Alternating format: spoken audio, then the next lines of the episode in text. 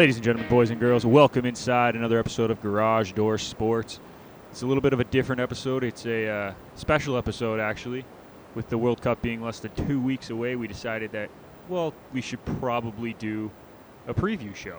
I mean, why not? One of the biggest sports in the world. We figured we, we'd get that done. So, uh, we all know Justin's not a big soccer guy, and uh, Kyle has been a little busy getting back from Ireland. So, instead, we brought in some reinforcements, we'll call them. Um, so joining me today are two of my good buddies, uh, both huge soccer fans in their own right. Um, first one is joining me all the way from where is it now? Hamilton or Ancaster?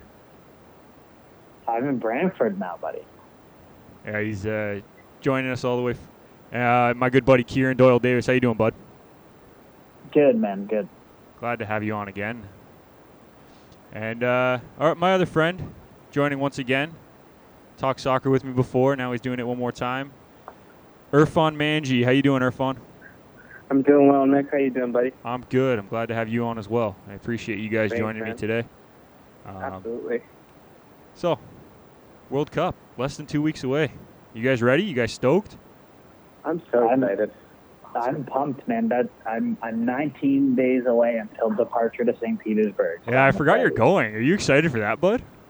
It's gonna be good, man. I've I've got two matches confirmed for tickets, and I'm hoping for a third, so it'll be a good time I hope. You got to take lots of pictures, you know, enjoy it. for sure. Let's get right into it. I mean, sure. this World Cup is going to be a very interesting one. It's in my mind, it's almost a uh, transition World Cup. We're getting away from some of the big teams who, uh, some of them didn't even make the World Cup, and I was shocked at a couple of them. Obviously, Holland being the big one, ranked 19th in the world. They're they're not going. It's it's kind of one of those World Cups where you look at it like, well, there's a couple teams who could realistically win this one. But I want to ask you guys right off the bat, and we'll start with you, Irfan. Who do you think is the biggest surprise of not going to the World Cup? Oh, good question, Nick. Um, I think it's the Dutch. In my opinion, it's the Dutch. But uh, Italy is a close second. I mean, Buffon's not there for the first time in God knows how long, so I think that is a loss for every soccer fan. But uh, the Dutch, um, for sure. Yeah. How about you, Kieran? Who, who do you think is a big surprise? I mean, uh, like between the Dutch and Italy, which I think are the two easy choices, I'd probably say Italy. I think this is the first tournament that they've missed out on qualification since like 1958. Um, it's been a long some. Something outrageous like that. But I'm going to go kind of off the books and say the U.S. Um, they're coming from such a quote unquote easy qualifying region in terms of the, the quality of opposition you're playing. And obviously, we've seen like with the last couple World Cups how big growth the growth of soccer in North America is when they kind of go on that run. Um, so it's, it's a bit of a shame that they're not there, and it is quite surprising. Yeah, I agree. I think the, the U.S. not being there is actually a shock to most North American fans because they're just they've just always been the North American representative along with Mexico. It's just kind of been that obvious. Oh, they're going sort of thing. Now they're not there. They're Mhm. ranked in the top 25 in the world as well. Um, how about this one though? What about Chile? Ranked ninth in the world, based off the uh, FIFA Coca-Cola rankings. They're not going to be playing. Chile, yeah, Chile are, are one of those interesting teams where they were kind of coming to the end of what had been a golden eight years or so Yeah. for that for that country. They had the likes of Gary Medel. You had um, obviously Sanchez at his peak, um, Eduardo Vargas. But then you look and, and you kind of go further back along the field, looking at their their defensive line and their goalkeeper, and it's it becomes significantly less impressive. Yeah. Uh, so it, it's, I think them at nine is kind of one of those weird things where they play a lot of, a lot of games, which leads to them being higher up the FIFA rankings. Um, and they're probably not a top ten team in the world. No, I, I would agree to that, but Yeah, it's just one of those ones where like you look at the rankings and you got them at nine who didn't make it. You got uh, Netherlands at 19, Italy at 20, U.S. at 24. That's four top 25 teams not going to the World Cup. It's it's a tough Yeah, pill to swallow for them. it's tough. What do you What's think? Irfan? interesting is if. Sorry, Kieran. I think I interrupted you there. You Oh, go ahead. so- sorry there. Well, I, what I was just going to say, what's interesting is if you look at, um, I know in other sports they do the ELO ratings, which tend to be a little bit more representative. Yeah. Um, like Italy and Holland end up a lot further up, but Chile are a lot further down. Yeah. Um, coming in 11 and 12 for Holland and Italy, and Chile at 16. It's just the FIFA rankings are super weird. Yeah, I, I don't always understand them, but either way, that's still where's the U.S. U.S. is 26th, so there's still four top 26 teams not going, For sure. No, absolutely. and it's it's one of those things that you kind of just look at it like, is that good for the game? Like that it's growing and all these teams are now competing, or is it more of a uh, if the top teams aren't being competitive against each other and they're beating up on some of the weak teams in the World Cup, does that look good for the World Cup? I think moving forward, it's good for football around the world. But again, you know, if you're looking at ratings and you're looking at what revenue you're going to bring in, you want the big teams there. You want to see the big players and big stars. And I guess, you know, for example, we're going to see Saudi Arabia this year or Morocco, and it's like, well, it's a good change of pace. Um, so I think it's good for soccer going forward, but at the same time, not seeing big names, a bit of a change. Yeah. What about you, Kieran? Yeah, I, I, I definitely agree. To me, the it, you end up in these these weird things sort of happen because of all the different confederations have such drastically different qualifying structures. Yeah.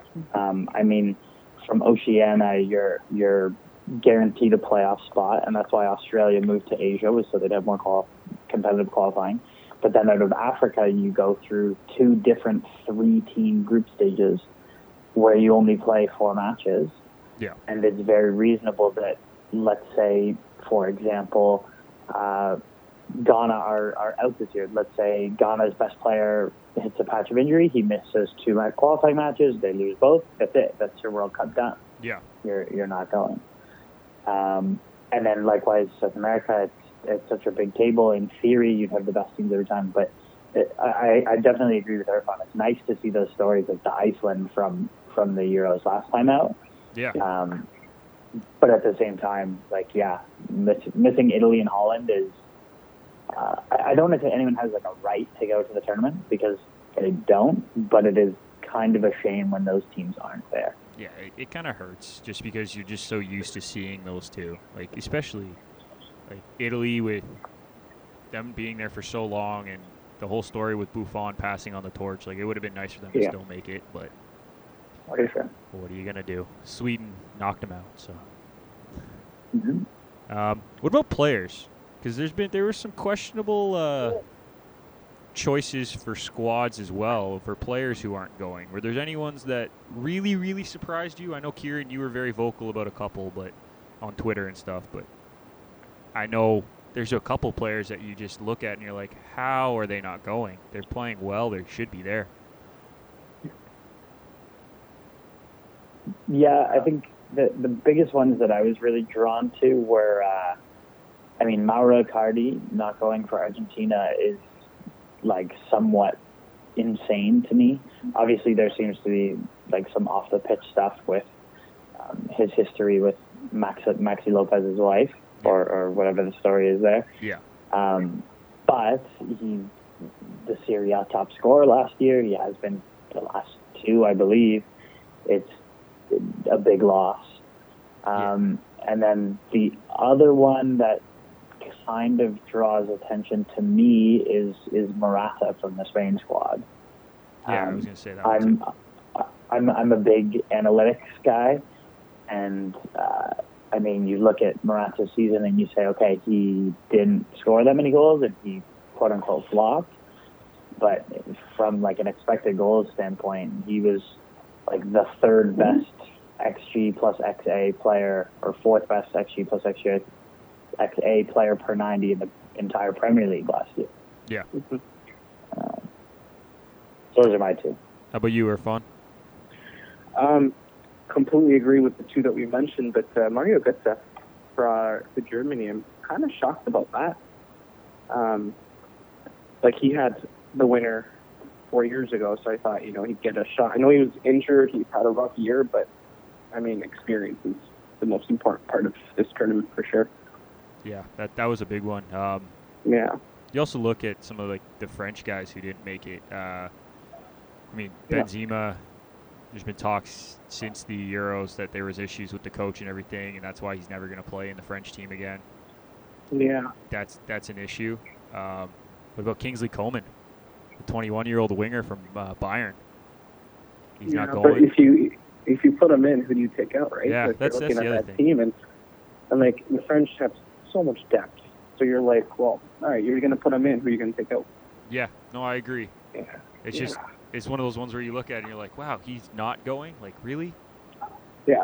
Um, But that's just hopefully in four years though. Like that French team just has a bright future. yeah.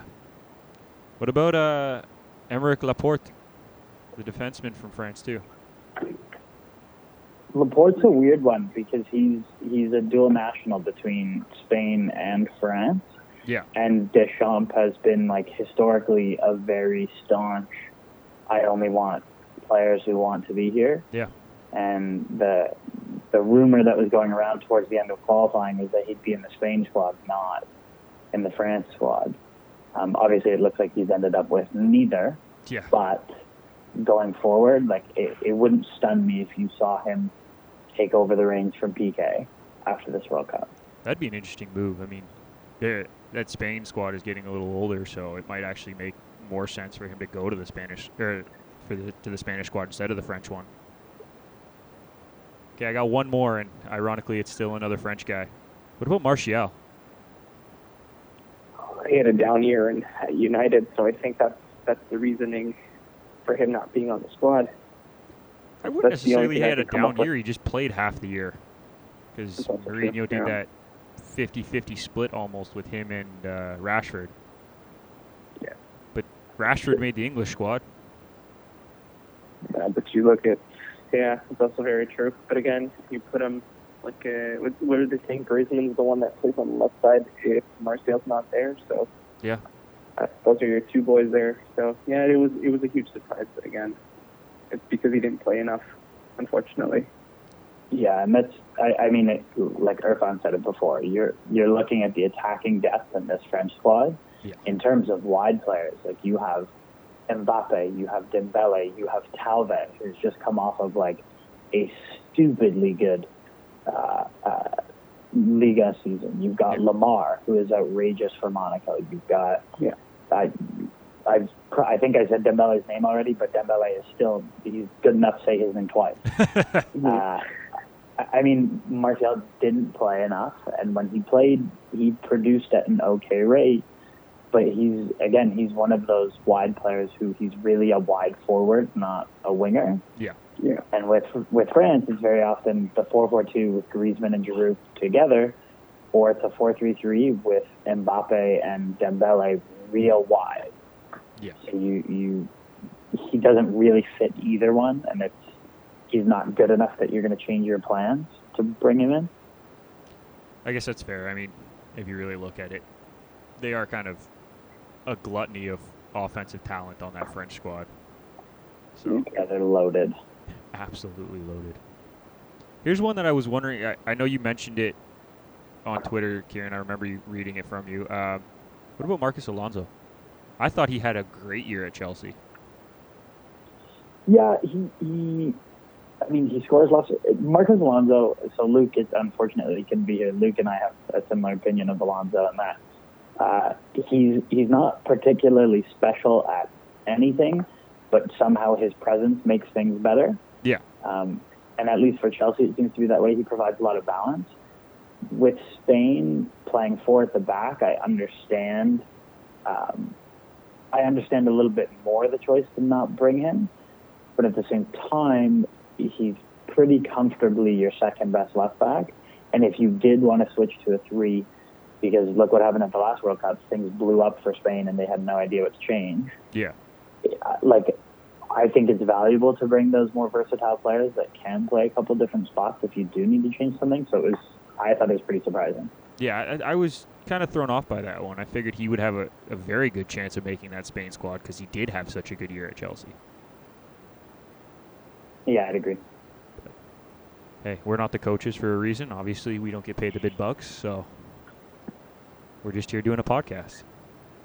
hmm All right, let's move on. I think we've talked about the people who aren't going to the World Cup for long enough.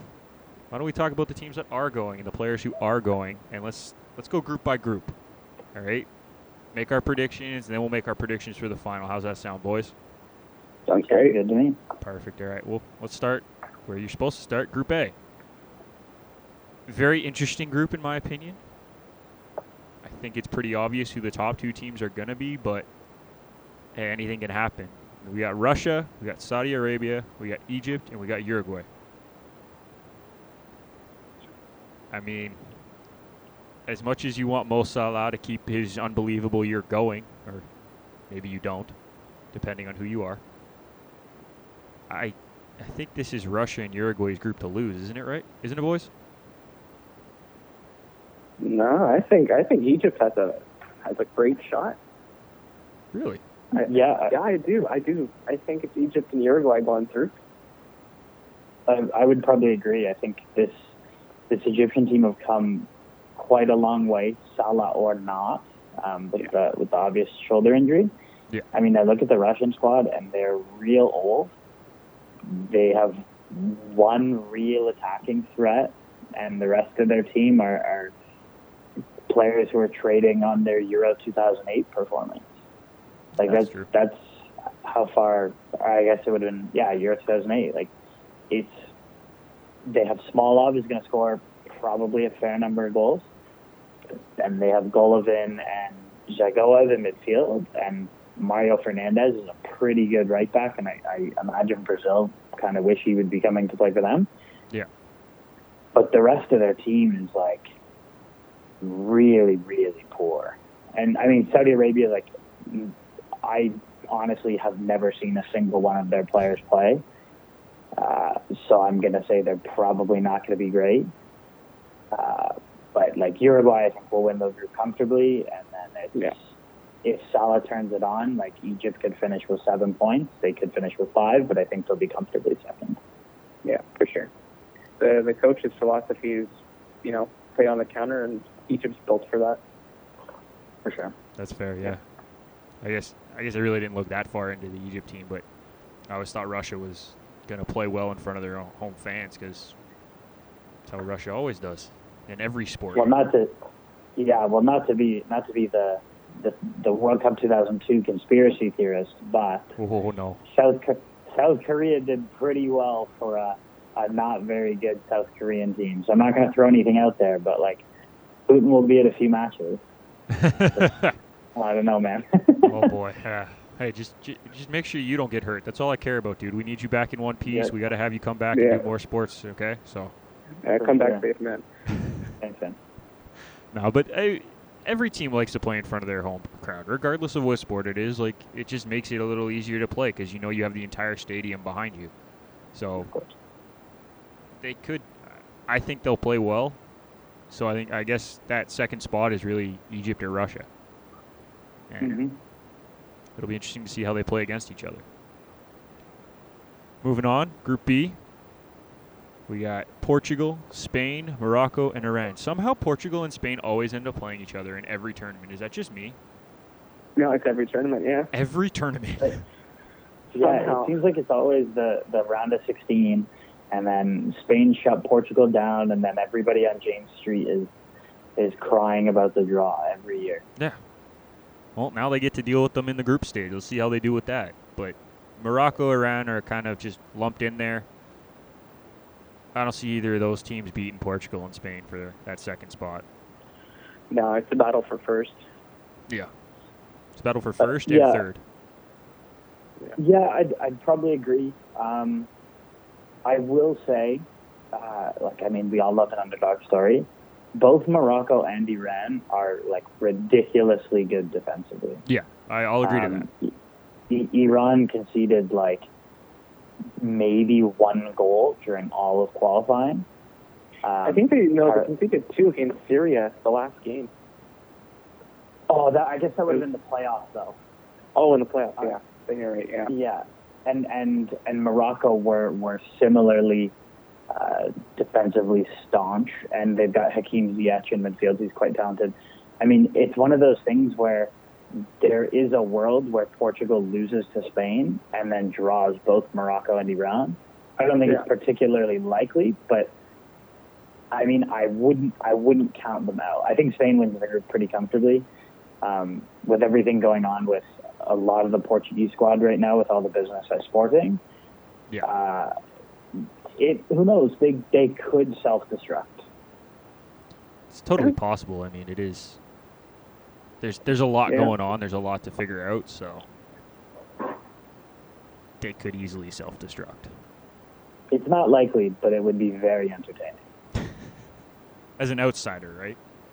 Yes. Oh, yes. Not as a fan of that team. Oh, as a fan of that team, it would be France 2010. oh, Yeah. which was for those not well versed was not a fun time to be a French supporter. not at all. Yeah, no, but uh, I think we both we all agree that the Portugal and Spain are the two best teams in this group, and we're assuming Yes. that they make it out of this group, right? Uh, you ex- you expect them to win. Yeah. Yeah. Yeah. All right, let's move on then. Group C. We got France, Australia, Peru, and Denmark. France is obviously the best team in this group. The other three, I think, are going to be very, very competitive down to the last game. I like Australia because they just never give up on any game, even if they might not have the best talent. They just never give up.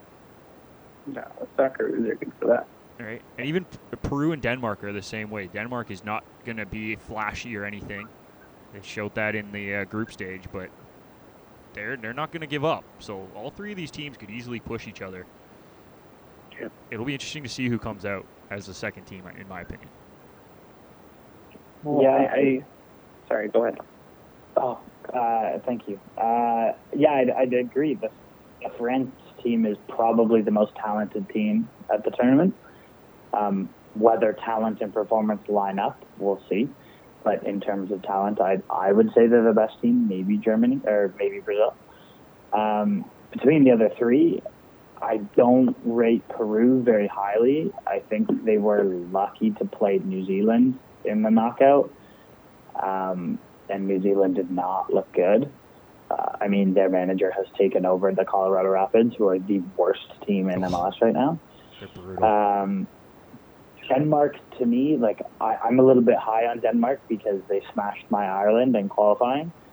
Uh, and Christian Eriksen is good enough that he could single-handedly win any of these games. That's fair.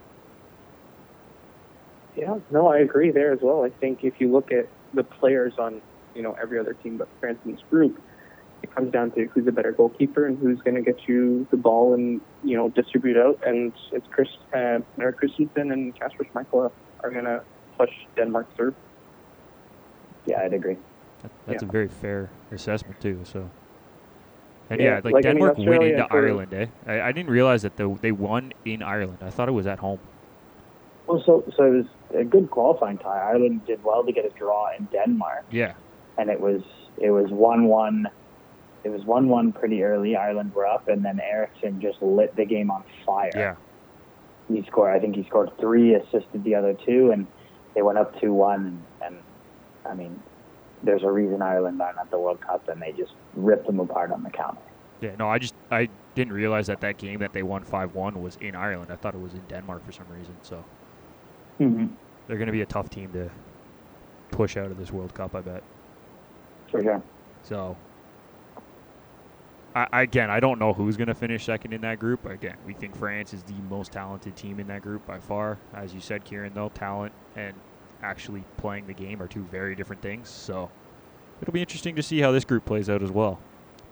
Group D, the quote unquote group of death, I've heard. I don't know if I really agree with that, but whatever. Um, Argentina, Iceland, Croatia, and Nigeria. This is going to be interesting. Yeah. I'm an Argentina fan. I think they're the most talented team in this group as well. but for some reason they always struggle against those African nations. Every World Cup they play in, they always struggle against an African nation. So Nigeria sitting right there. I- I hope they beat them, but who's to say at this point? Thoughts?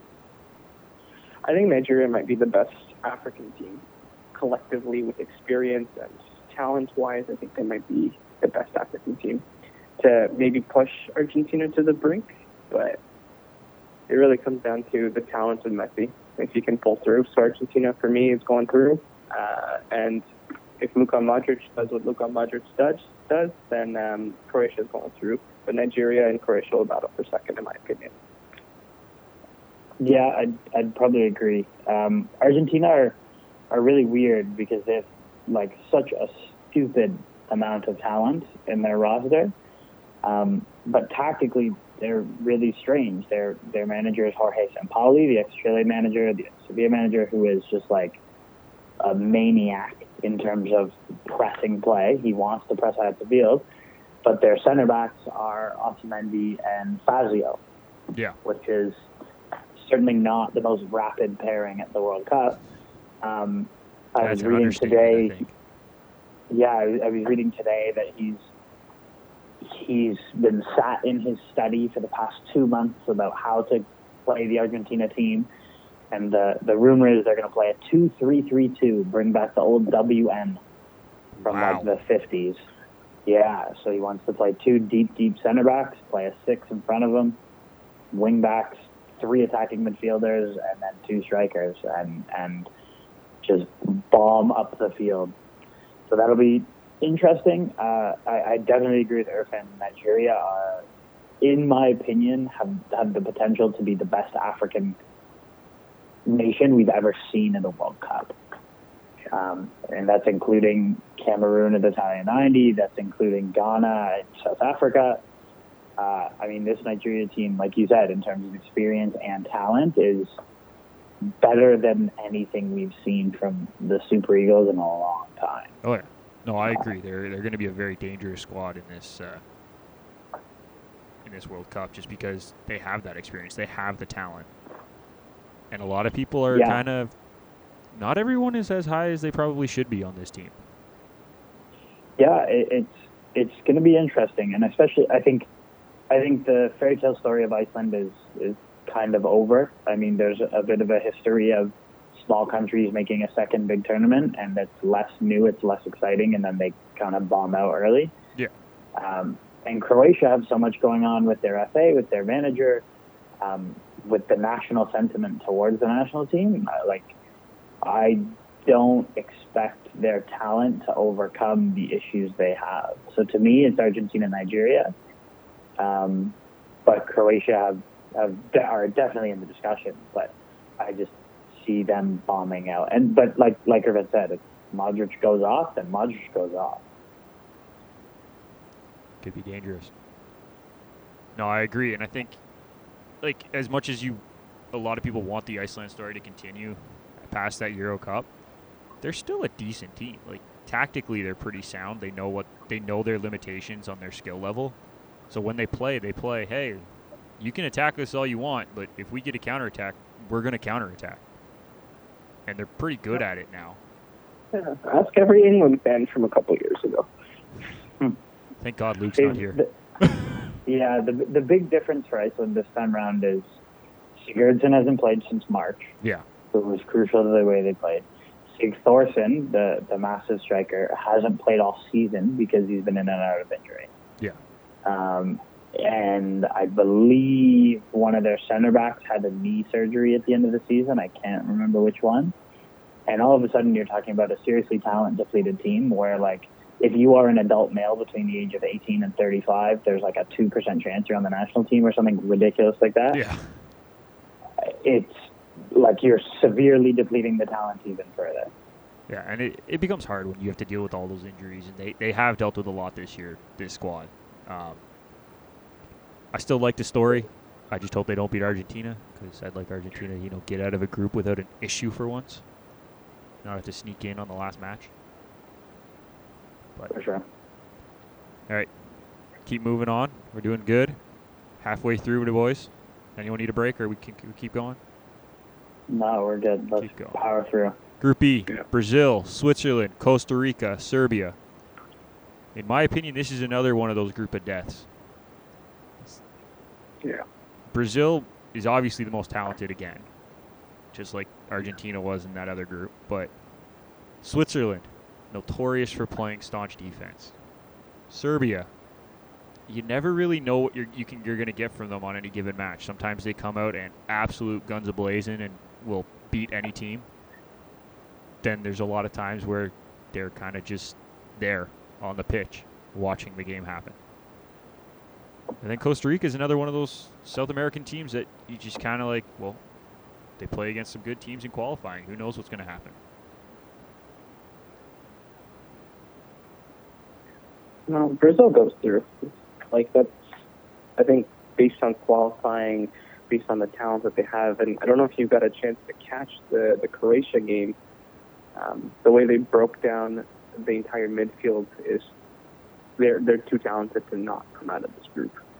That's fair. Um, and I think the Swiss' defense, the way that they play, the way that they counter, I think might be the, the little small edge that kind of passes them through Costa Rica and Serbia. Because again, I don't know with Serbia, you're right. Like you'll get a game where they'll play the best football you've ever seen, and then you'll get two or three games in a row where it's like, should they even be on the pitch? So my two picks are for sure Brazil and Swiss coming out of this. Kieran? Yeah, I, I would agree with like Brazil will steamroll this group. Like there there's a real chance that Neymar wins the Golden Boot after the group stage. It's, it's a very but- real possibility. But what I would say is this group is a lot like many of the other groups in that it's the top place team is very much assured in winning the group, and then it's a battle for second. Yeah. To me, Serbia are the favorites for second. Just I, I saw a lot of them through qualifying, following the Irish team, um, and I think they're in terms of talent. I think they're pretty close to Croatia. Um, they've got the same kind of uh, potential to explode the way Croatia does, but I think I'm a little bit more positive on them pushing forward. The Swiss are are traditionally so organized and so compact. I would favor them, but I, I just look and I say they're not going to get any of the ball against Brazil. That's probably zero points. Costa Rica play a 5-4-1 and won't come out of their shell, and I can't unless Shaqiri pulls some nonsense out of nowhere. I can't really see them picking points up against Costa Rica. And then Serbia again are, are pretty staunch defensively. So it's to me like it's any of those three. I definitely favor Serbia. I think Costa Rica are probably the worst team in the group this year. Yeah. Um, I mean, Joel Campbell is 25 still. Who knows? Uh, it's just it's it's a really awkward group where none of these teams are as good as they could be, barring Brazil. Um, but depending what version of them turns up, you could have the order of those three be whatever way you want it to be. Yeah, and that's that's what I'm saying. This could also be like a group of death just for the second place finish. You got For sure. all three of them realistically could make it out. Like you can make an argument for all three. I mean, Costa Rica's argument would be a little bit harder to make, but I think you could make an argument for all three of these teams being second. Yeah. So Yeah. I hate that group of death moniker that they always have to give to one group. This this is one Can of the we- most can we talk about this for a second? tournaments. Pardon? Can we can we talk about group of deaths for a second? What what do you look for to give to name a group of death? I usually look for the teams that the four best teams that are going to compete against each other all through every four games. So is it is it the best four teams on average? Is it the most even group? Like, because I feel like we have a lot of groups this year that are really even. Yeah, like where there's one really good team and then there's three like meh teams that who knows what could happen. Yeah. Whereas in the past, because I guess with the whole pot system now, like it's kind of impossible to have like you're never going to end up with three really good teams in the same group. Yeah. You might have two, like Portugal, Spain. Like I don't know. I, I feel like it's really. I feel like the whole group of death thing is very like media focused and Oh, it 100% is. I just oh, it's just an easy way for the media to say, "Look, at watch this group." All Yeah. these groups are pretty even this year, which is nice. Yes. As opposed to like so, there was some uh, World Cups. I think it might have been the uh, South Korea one where I just remember there was one group. It was like there were three amazing teams, and you're just like, how is this possible? Like these teams need to be spread out. I think uh, the worst the worst one I remember was like the Spain, Holland, Italy, Russia, or something like that. Yeah. Um, And you look at it, and you're like, how remember. is this possible? These teams are all top. Like they shouldn't be in the same division. yeah, two, I mean, 2014 had England, Italy, Uruguay, Costa Rica. Yeah. So You just look at it and you're like, how is this? No, like, that's wrong. But this year, I think you're right. Like, I don't know if there really is a true group of death. I know Group Mhm. D was looked at as a group of death by the media, but think it's a true group of death as, as it has been in the past. yeah, well, we'll talk about it a little bit later. But to me, like Group H is my group of death because it's the most balanced. Yeah. Like you could you can you could tell me anyone will win that group and anyone will come second, and I'd say yeah, okay. Yeah, that's fair. Well, we could go. We could go to Group H now if you want. I don't mind. Nah, three let's, more let's left. stay in order. Let's stay in order. Okay. Well, let's let's keep moving then. Now we, we get to the Group H. Uh, group F. You got Germany, we got Mexico, we got Sweden, and we got the Korea Republic. Again, I think the Germans are probably the most talented team in this division. And I, Yeah. in my opinion, I think Mexico actually comes out as second. They've been building for this World Cup, and I think they they're on the right path. Now, Sweden is obviously a very talented squad. They snuck in, they beat Italy in the playoff, but they're a talented squad.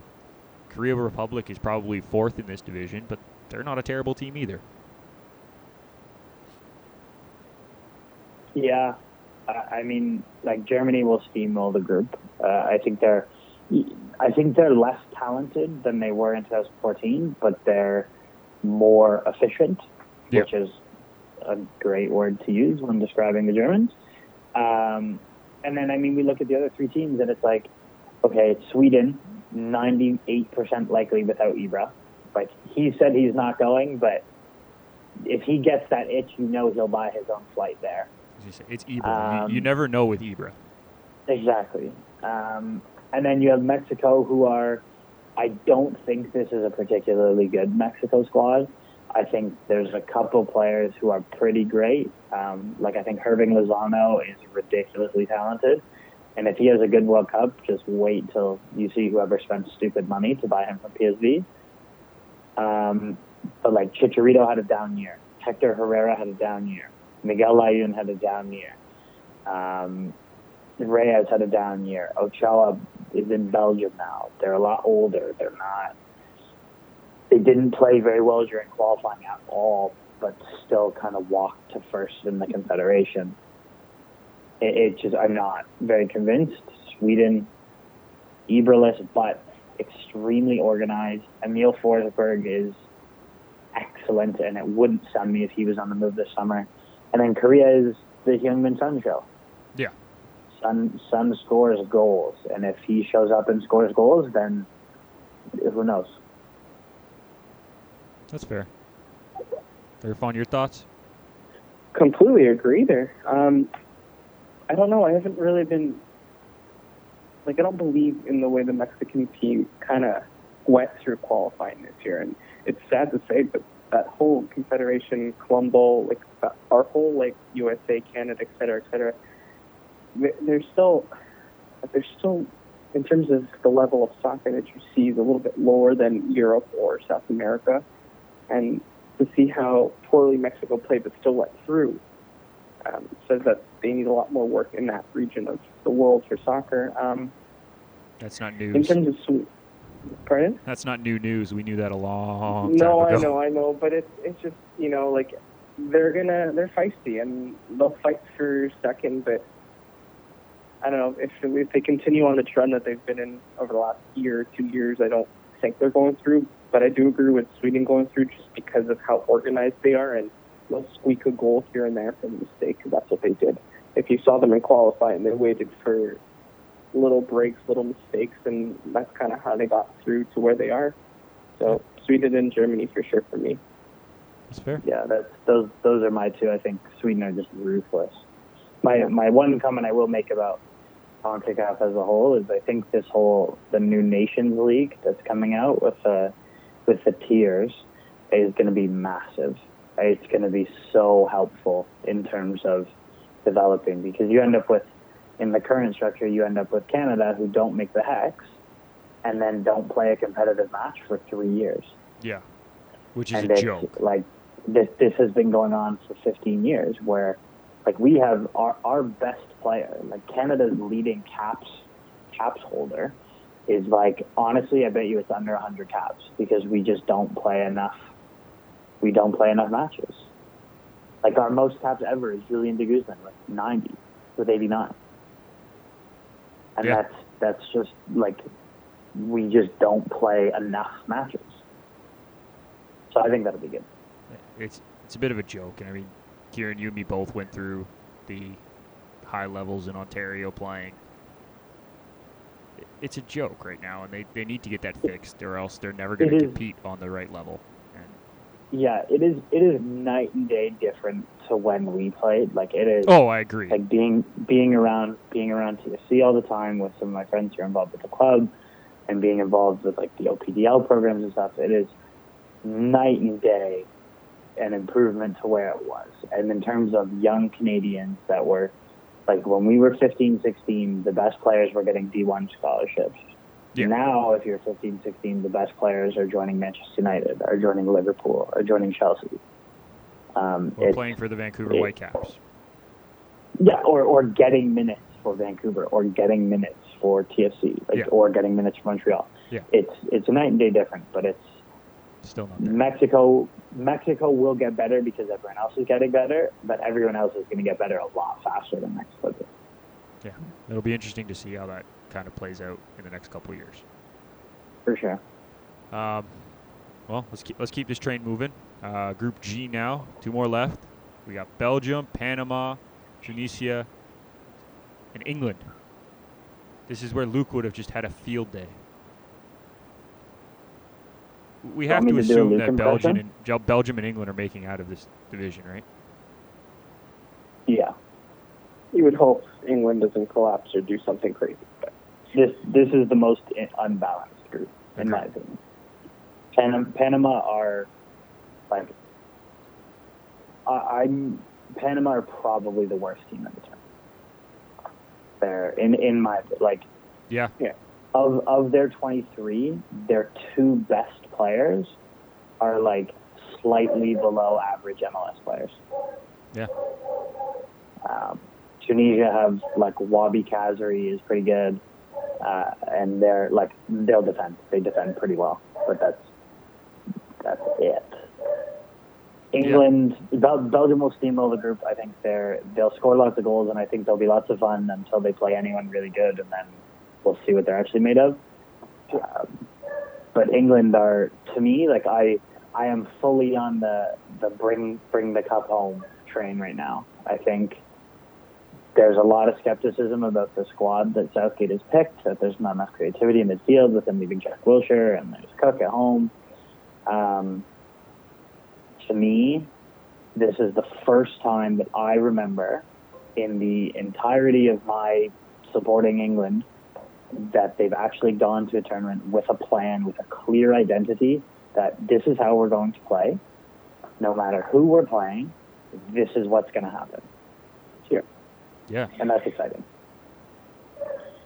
kind of reminds me of the the Scholes, Beckham, Nicky Butt years of England, where they had that identity, and you're, you're completely correct with it. And there's a little bit of optimism for England as long as you know they get the bounce their way, and it doesn't happen another Robert Green moment for anybody. Oh, please don't, please don't bring that up. I knew Kieran was going to say that as soon as you said that. It's a sore spot. but I will say though, I think Tunisia. I, I got a chance to watch uh, their qualifying and a lot of their other friendly games. Um, they're gonna they're gonna push Belgium. They're gonna push England, but I think the Three Lions and the Red Devils have what it takes to actually get through, and I hope make it past the first round. Yeah. yeah. All right, I, I got a real question for you about the England squad there, Kieran. Who's the starting Mhm. keeper? Uh, Jordan Pickford, and it's not particularly close. Okay, because they've been arguing Yeah, about it Pick- for a while, but It's it's No, like it's Pickford. so it should be. I agree. me, doing keepery things, Pickford and Butland are pretty close. Like they're pretty similar shot stoppers. Maybe Butland's a little bit better. I'd say Pickford's probably a little bit better on crosses. But the big thing to me is Pickford's distribution. Like his feet are like we give English keepers a lot of stick for their feet. He's very good. Yeah. Um, and and the one thing I will say, and I mean, like we've dealt with this before, he's young, and there's a very reasonable chance he makes a big mistake. But I can see him being like big and brash and confident and and like in all the friendlies England have played, he's been stellar. Oh no, I agree. I think he should be the starter. I was just wondering who you thought as a. I, th- I think it's locked down. I, th- I think he will. I think he will start for sure. Fair enough. All right then, we'll move on to Kieran's quote unquote group of death. Oh, I'm so pumped for this group. And you're right. Like, I could realistically make an argument for any single one of these teams winning the group. Yeah. It's unbelievable. And it's going to be fun to watch because there's not one team that is se- seriously better than all the other ones. There are four teams that l- realistically could go through.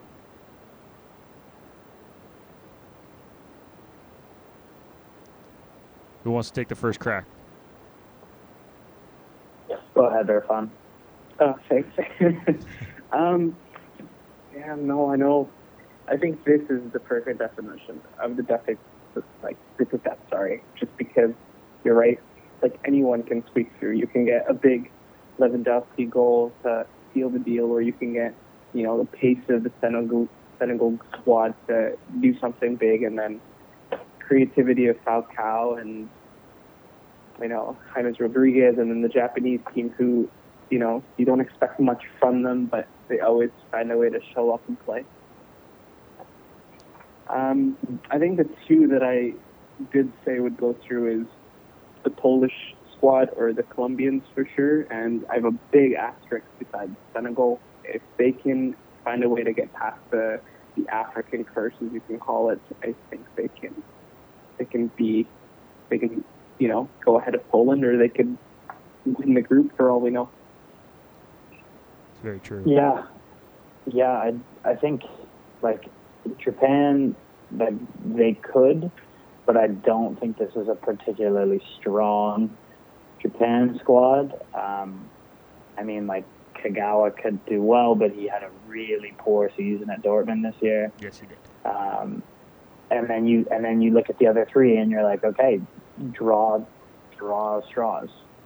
Poland again, like Lewandowski's great, but he didn't have a great second half of the season. Um, their manager has been playing around with formations like even now, which is a little bit alarming. Um, and you look at their team, like they're a pretty old team, and they've got a lot of players who are coming off of so-so domestic seasons. Yeah. Um, so like in theory, in theory, like I'm seeing a lot of people pick Poland as the dark horse for the tournament, and like yeah, if Lua had had just bagged in like 45, I'd probably say yeah. but um, it's I'm not so sold on them. Colombia to me are probably the strongest team in the in the group, but again, like the way they play, there's a lot of creative emphasis on James and Falcao, and they've just played a nil-nil in a friendly against Egypt without Salah, and they didn't really look like scoring. Yeah.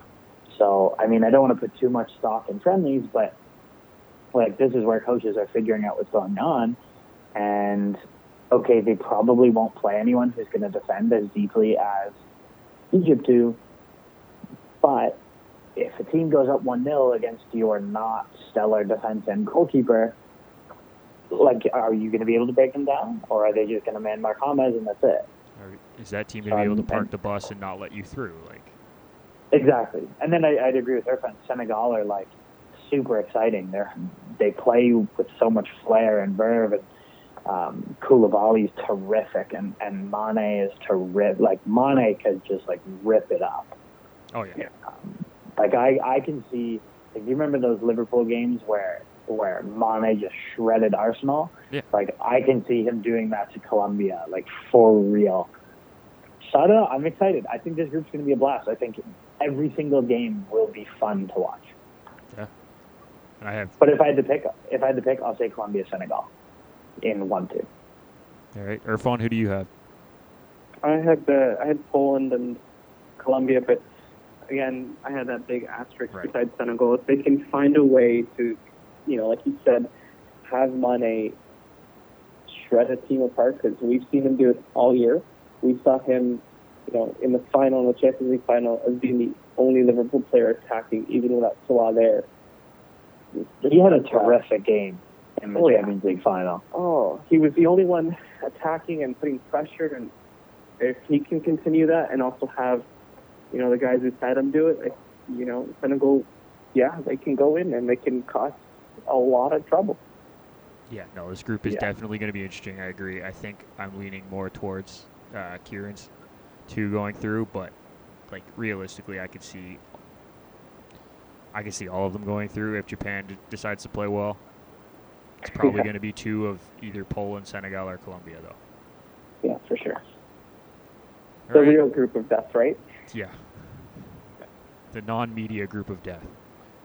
Yes. Um, all right. So that's all eight groups, guys. We made it through. But now I got the real question to wrap it up. Who do you guys have winning the whole thing? Irfan, go for it.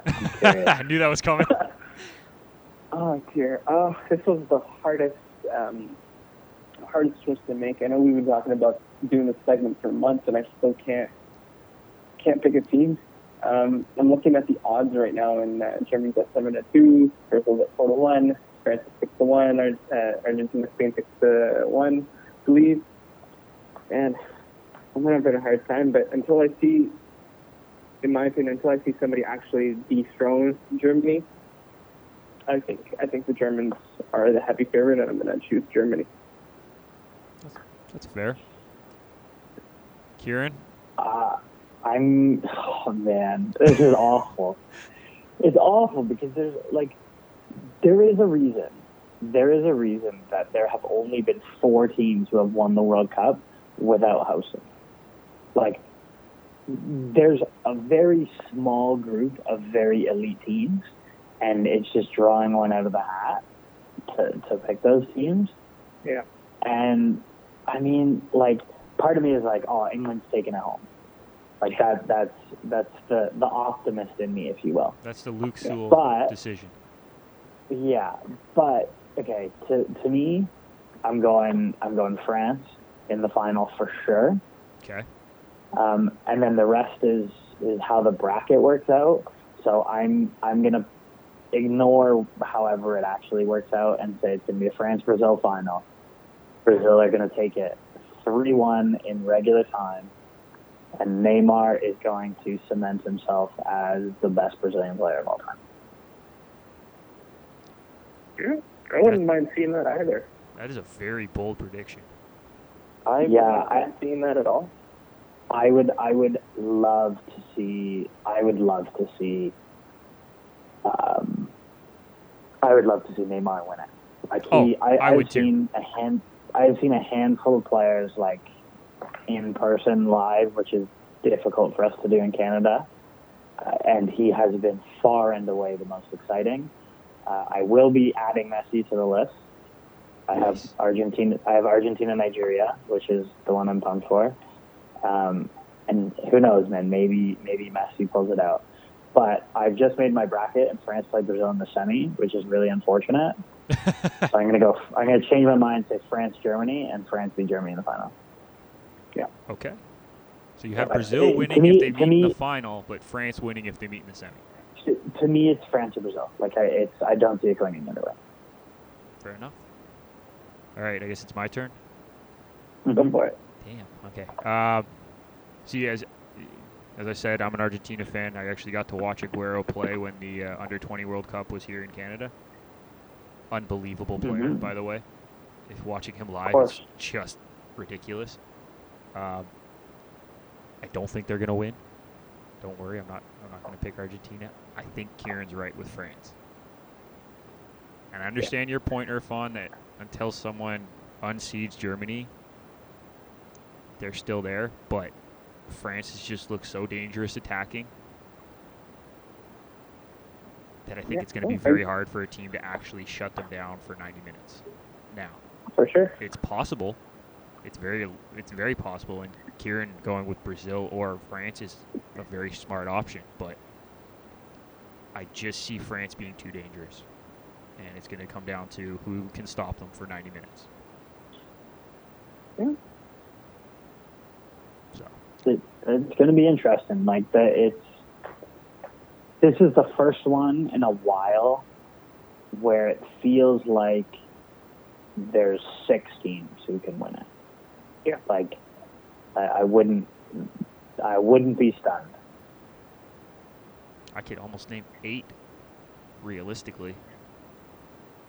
Let me let me let me put a question out there since we predicted winners. Yep. Who wins player of the tournament? Who wins golden ball? Golden ball is goal scorer, right? Golden boot, whatever. Golden Boot. Who wins golden boot? Who wins golden ball? Um, Golden Ball Golden would Ball be is Neymar, I think. I think. Did you both say Neymar? I don't know, Irfan, what did you say? Golden Ball would be the most valuable player, correct? Yes, yes, yes. Best player in the tournament. Yeah. Uh, it's going to be Neymar. There you go. I, I think I agree. This is his I tournament. This is his tournament, I think. agree. We saw Yeah. we saw a little bit of it in in 2014, and it was unfortunate how they got dismantled. But this is this is his year.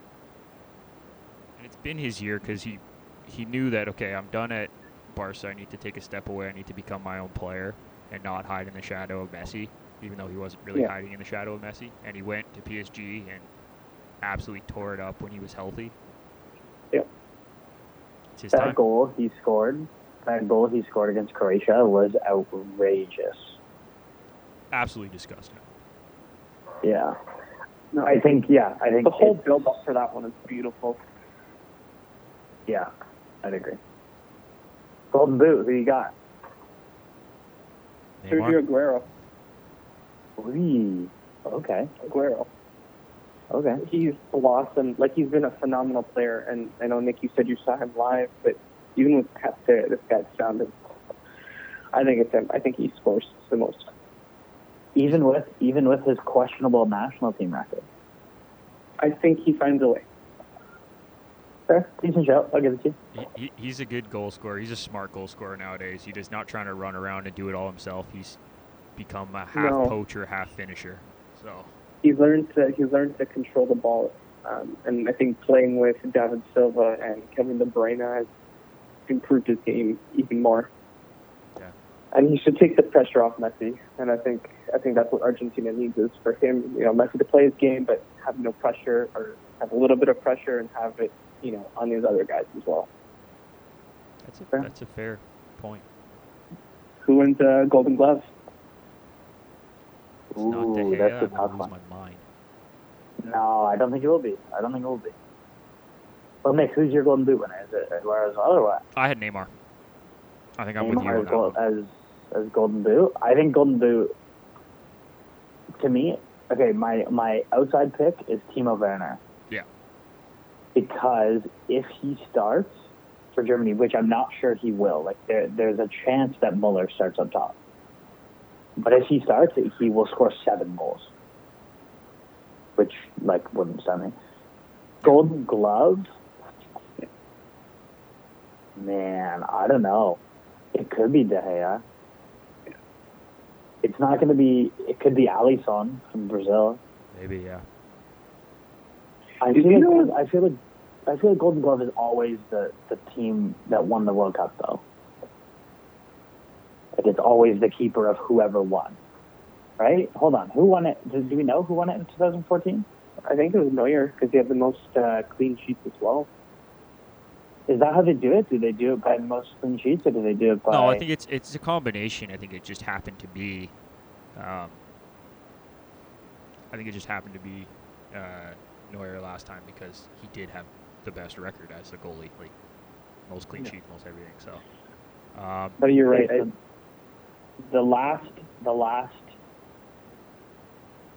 okay, the last six have been Neuer with Germany, who won, Casillas with Spain, who won, Buffon with Italy, who won, uh, Kahn with Germany in 2002, who lost, Yeah. Barthez with France, who won, and Preud'homme with Belgium, who finished like fourth, I think. Yeah. so Okay, So so like, there's a chance. Yeah, majority of the teams are who wins, but yeah, and your team would have to go pretty far to have a decent goalkeeping record. Like it's very hard for Yes, a guy that's to for sure. it's very hard for a guy to not give up a goal in the group stage and not make it out of the group. Like It has happened. it has happened, Yeah, I believe that, but I'm saying like it's going to be very hard for you to do it that way. Was it was it Switzerland who who didn't concede a goal and still didn't concede a goal, didn't lose a match, and still got knocked out in the round of 16? Yeah. They drew nil nil with Ukraine or something and lost in penalties. Yeah. Yeah. It's it's possible. I'm just saying like it's very unlikely that you're going to be able to I- win the Golden Glove if you're not if your team's not making it far in the tournament. Yeah, I'd agree. I'm gonna I'm gonna say I'm gonna say I'm gonna say Ter Stegen on the off chance that Neuer doesn't play because apparently I like German substitutes. Fair enough. Okay. How about you, Irfan? uh, David De Gea, Good choice. Yeah. he's a safe choice in my opinion. Fair. I think they have some. They have more awards that they give out. There's Golden Ball, uh, Golden Boot, Golden Glove, and then they got Best Young Player. Oh, that's a good one. Can you name the last three? Ooh. Actually, can you name the last four? Because Uh, the fourth one is hilarious, in my opinion. Wasn't it Um, Pogba? Pogba was last yeah. one. Yeah, very good. 2010, so they'd have to be like 28, 29 now. Yeah. Um, I don't know, like Thomas Muller or You're right. really? Thomas Muller. Okay. Before Okay. that, 2006. I'll, I'll give you the got- hint. It's a German guy. They're guy. probably retired. Schweinsteiger? No. Philip No. Lahm? No, Lahm, no, Lahm was still playing. Podolski. Um, really? Podolski. Mm.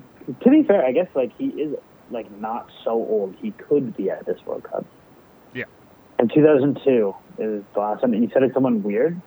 Oh, I just laugh at it because it's funny. I, I. I know I know who it is because uh, this was pub trivia a couple weeks ago, so I'll let Irfan guess. 2002. and it's only it's only to me it just is funny. Like They they Irfan they've played for Everton and Bayern. Munich. Le- Landon Donovan. Very good. Yeah, Was Very he? good. Was it? It was an. It was. It was an American player, right? Yeah. Yeah. That's what I remember. My It was like the biggest buzz in U.S. soccer. in God knows how Yeah. long. Yeah. But there's, there's been some big Uh, winners of that one. Michael Owen, Mark Overmars, uh, Yeah. I was Franz gonna say they were Beckenbauer. yeah. Pele even won. What it. other the Fair Play Trophy? Who do we think is going to get the least amount of cards over the whole tournament? Can I say Swiss? Is that a cop out answer? Uh, can Is it it be a team that went out in the group stage? Because like I'm gonna say I'm gonna say like Panama, someone who's gonna lose every game. Only team that like, only teams that are qualified for the second round are considered. So they have to get out of the Okay. group stage. Good try though. Uh, I'll go like Belgium. They won't foul anyone. That's, that's fair. Oh, Fellaini's there. Never mind. I don't know. Okay, but he'd have to play. That would require him I actually playing in that squad, and I don't think that's happening. I don't know, man. He'll come on for two minutes oh and Oh my do God, like no. tackles and it's No, fine. unacceptable. If he plays even a minute, I'm gonna not watch that game. I'm turning it off. Hold on. There's there's an award for oh they don't do it anymore. There used to be an award for the most entertaining team. Yeah. How is that a thing? That's like the most lame award I've ever The heard. best thing is if you actually read the uh, description of the award, it's a subjectively awarded prize for a team which had done the most to entertain the public.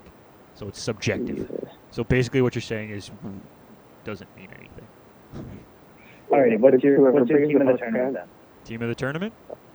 Yeah, Oof, pick a four three three. four three three.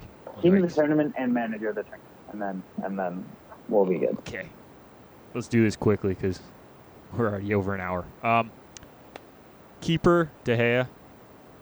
Yep. I, I think that's fair. Defenders, jeez, that one's a little bit harder if you ask me.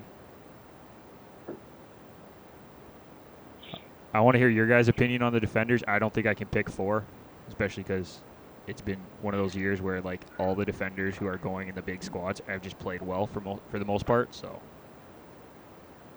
I'm gonna say Marcelo Boateng, Kyle Walker, and uh, Ramos. yeah, I can see that. Cool. Um, yeah, Marcelo for left back, right back. Uh, it's hard to disagree with you. I think it is Kyle Walker. Uh, and center, I really dislike Ramos, so I hope he doesn't win. But you know, whatever. yeah. Um, I'm trying to think. Oh, I only got the two. I'm just, come back to me, Nick. You, you're up. okay. I agree with I agree with the outside backs.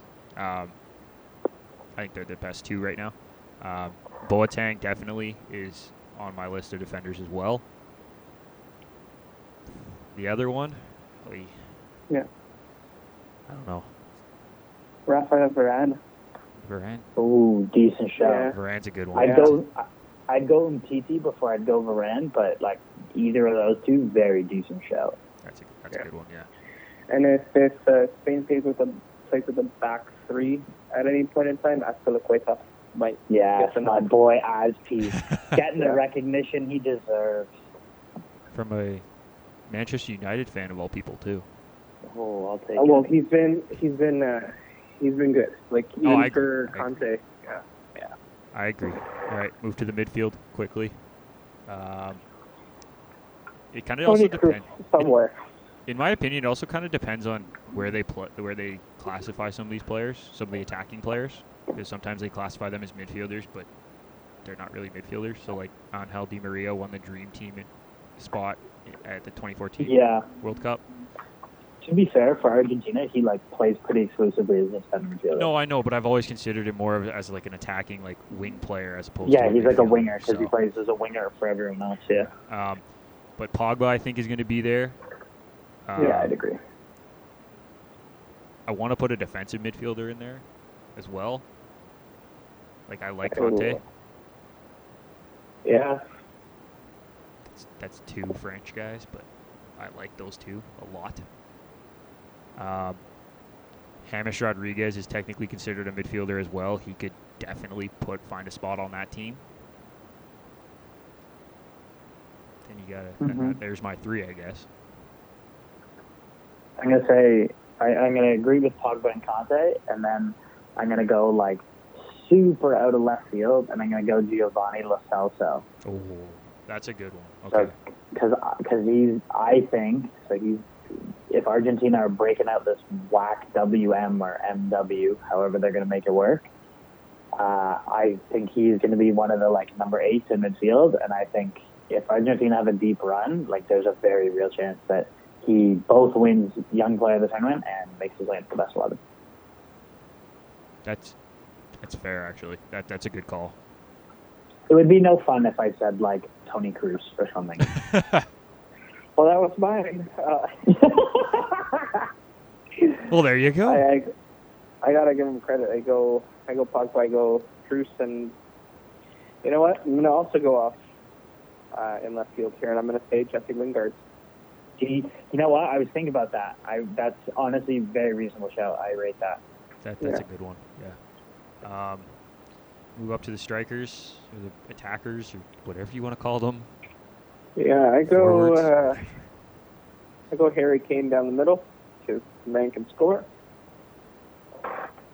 Um, then on the wings, I give Sadio Mane a nod because I just love watching him play. And um, any of the, like you can put uh, uh, any French player, go uh, Antoine Griezmann. Yeah. Not bad. I'm, I'm going to go Neymar, Neymar, Griezmann, and Raheem the Dream Sterling. Raheem the Dream, Yeah. who is being hated on by all the English people. It's so stupid. Can we talk? Tell me your team so I can complain about the English media. Okay. Uh, my my three up my three up front are. Uh, I I can't see any reason not to put Messi up there. He's just going to be so Really? good, right? Um, Yeah. as far as some of the other players, you know what amazes me is that no one said Ronaldo at any of these. Yeah, No, just gonna say that. Yeah. But um, I, I still can't go with Ronaldo. I can't do it. I can't bring myself to do it. I like uh, Harry Kane. He's played so well recently, and I think he's going to do well at this World Cup. I think the English squad is actually built to help him do something. Um, and I'm going with Neymar. So Messi, Neymar, Kane up front. Yeah. That'd be a scary trio on any team. Yeah. Uh, Yeah, you want to do manager too, Kieran? I know you said that. So Uh, no, it's impossible to say. here's what It I will say. anyone. Here's what I will say. Because Southgate's the manager of England, right? I believe. Yeah. Right? If Yeah. England wins, he is the manager of the tournament. Bar none. Yeah, pro- yeah, probably. They've If they get only, to the semis, he's the manager of the tournament. yeah, no, I, I, I agree. It has to be. They've, to be fair, they've only done manager of the tournament like twice ever, and both times it's been the winner. So Yeah. I, I don't know how much that, that holds for. But yes, I would I would agree that if if he turns this very lackluster England squad into whatever he turns it to, I would be impressed. I would give him my manager of the tournament. Yeah. All right. Kieran, do you want to go on a really, really quick rant about the English media? Yeah, give me. Okay, you ready? Time me. Thirty seconds. 30 seconds. All right. Okay. Go. Any any team, like why why they brag on any of their players as hard as they do is so counterproductive. Like, in terms of, I, I understand that there's like, oh, Raheem Sterling got an AK-47 tattooed on his leg. What a hoodlum, which is just a stupid thing to say, anyways. But like surely you'd kind of put the optimistic twist on every story until the World Cup is at least going on. Like no country sabotages their players as hard as England does. And it just it's so strange to me to watch like England played okay against Nigeria, but I thought their front three like were pretty fluid and pretty exciting and, and they did some good things. And all I see on Twitter after the game is oh, Raheem really wants everybody to hate him, eh? And I'm like, what? Like, just it's just such bad form. Agreed. That's that's all. I have. Yeah, it's just lame. That was a minute. Good job. I'm very proud of you for keeping that short. Oh, that was way longer than I thought it'd be. hey, I'm okay. I thought it was going to be three minutes, so I'll take the minute. no, you're good. You're good. Yeah. Well, thank you guys. I really do appreciate you coming on. I get to talk soccer every once in a while when you guys come on, so it, it means a lot to me. Um, we'll reconvene near the end of the World Cup maybe and talk about the final, hopefully, if you guys are down for For it. sure. Get Luke to Uh, actually join always us, hundred percent. right? Get a good conversation going. Um, but that'll pretty much do it. So for uh, Irfan Manji and Kieran Doyle, our nice guests here, uh, my name is Nick McVicker, and we will see you next time.